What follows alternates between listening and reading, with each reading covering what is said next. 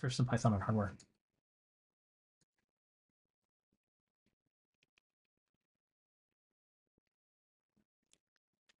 All right, this week the newsletter. It's big, it's beefy, it has a ton of projects.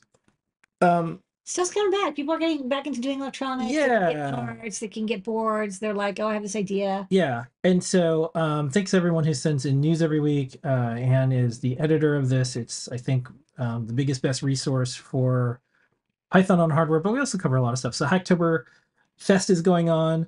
Um, we celebrate. This is the 10th anniversary of Hacktoberfest. So basically, there's virtual and in-person events. You can learn new skills. You can um, check out what's going on in other programming languages. We happen to, you know, like doing a lot of Python. Um, Circuit Python is participating in Hacktoberfest, making some pull requests um, is Hacktober eligible. So keep an eye on our blog for details and more.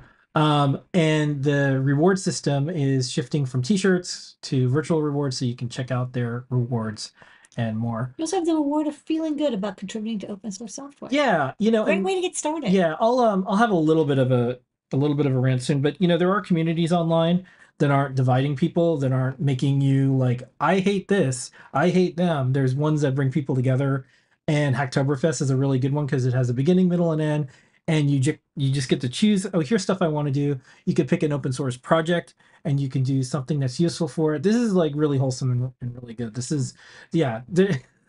you know part of our part of our job we have to like wade through a lot of stuff um, some of it's not great, and some of the things that are online isn't that fun to look at.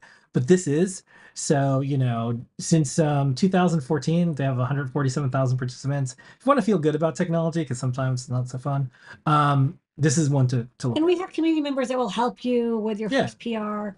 Um, there's a lot, there's something for everything. You know, if you're a beginner, uh, somebody who wants to help with documentation, somebody who wants to write examples, somebody who wants to do core development. Yeah. There's something for everybody. A lot of to get your feet wet.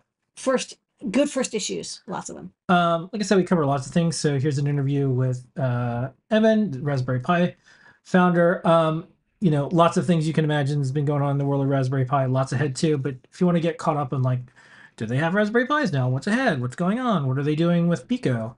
Um, we're uh, switch gears a little bit. We're getting all of our pieces ready for version nine. That just means a lot of merging with MicroPython and CircuitPython and kind of keep an eye on our progress and more. There's like Espressif stuff we got to do.